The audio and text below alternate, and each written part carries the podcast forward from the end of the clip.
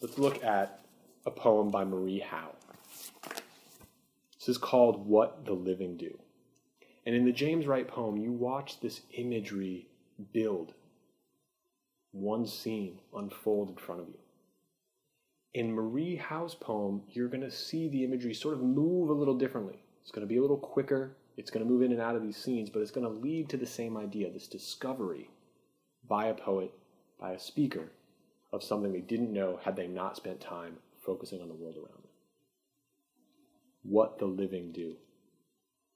Johnny, the kitchen sink has been clogged for days. Some utensil probably fell down there. And the Drano won't work, but smells dangerous.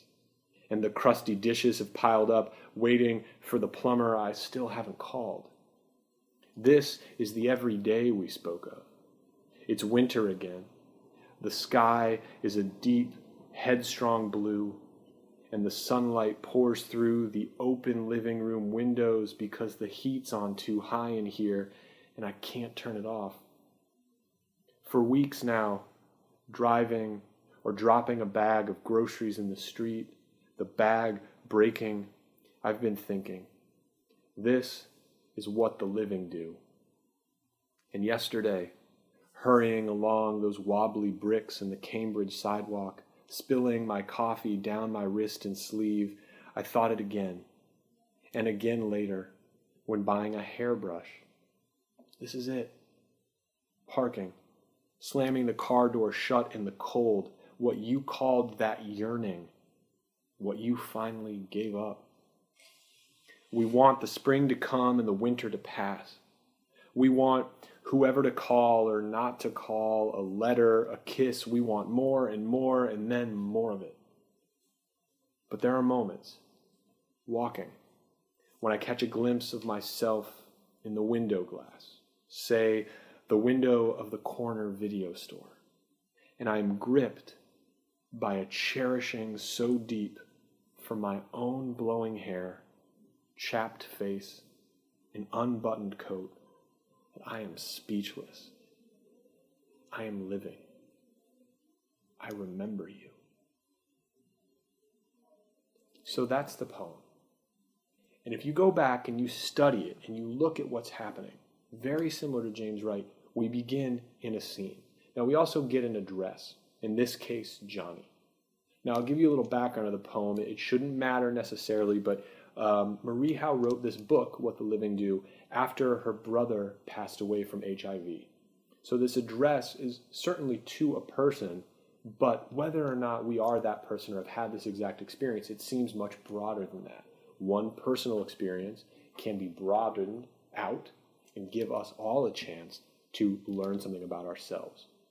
So we start in the kitchen. The kitchen sink has been clogged for days, but it goes further. It makes it specific. There's a utensil down there. They're not just dishes next to the sink, they're crusty dishes. Then the poem shifts a little bit and moves towards some windows. And it says in the third stanza that the living room windows are open, but it doesn't stop there. It says, because the heat's on too high in here and I can't turn it off. So now we get a feeling. We saw a lot in the James Wright poem about what we can see, right? The images. But here we have the sort of clang of a utensil in the sink that we can hear. We see uh, the window open, but we feel that heat, the sweating that it would take to, in the middle of winter, open a window because it's so steamy. So we're starting to feel it. And then we go on and we see even more about what is happening. She hurries along the street. She spills coffee down her street. She drops a bag of groceries. The bag breaks. And I want to call your attention as she moves and moves and moves through the poem to the second to last stanza. Here she says, you know, we're thinking about what the living do, and these are the things we do, and these are the things we do. And then she says, but every once in a while I catch a glimpse of myself in a window glass, and then she specifies it. Say, she says, the window of the corner video store. So now we're not only placed by maybe I see a reflection, but it's this reflection in the corner video store. And then from there, the image grows even more. And I'm gripped, she says, by cherishing so deep for my own blowing hair. We can see hair blowing. Doesn't have to say my auburn hair, right? We understand. You can use selective imagery to make sure we see it. my hair that's blowing, my chapped face. Uh, while we record this, it happens to be winter.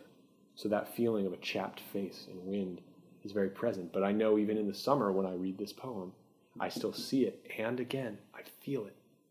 So the chapped face, the unbuttoned coat. And what does that lead her to see? She's speechless. Why? Because she is alive as a speaker. And what does the living allow itself to do here, the speaker? It allows themselves to remember. By living, the discovery is we can carry the memory of those we love who pass away. We start in a kitchen, somewhere many of you were in at some point today.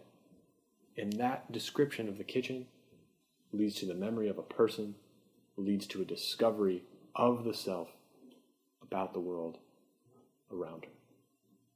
That's what imagery can do. And that move from deep description and detail imagery to a discovery is what you guys will be practicing this week.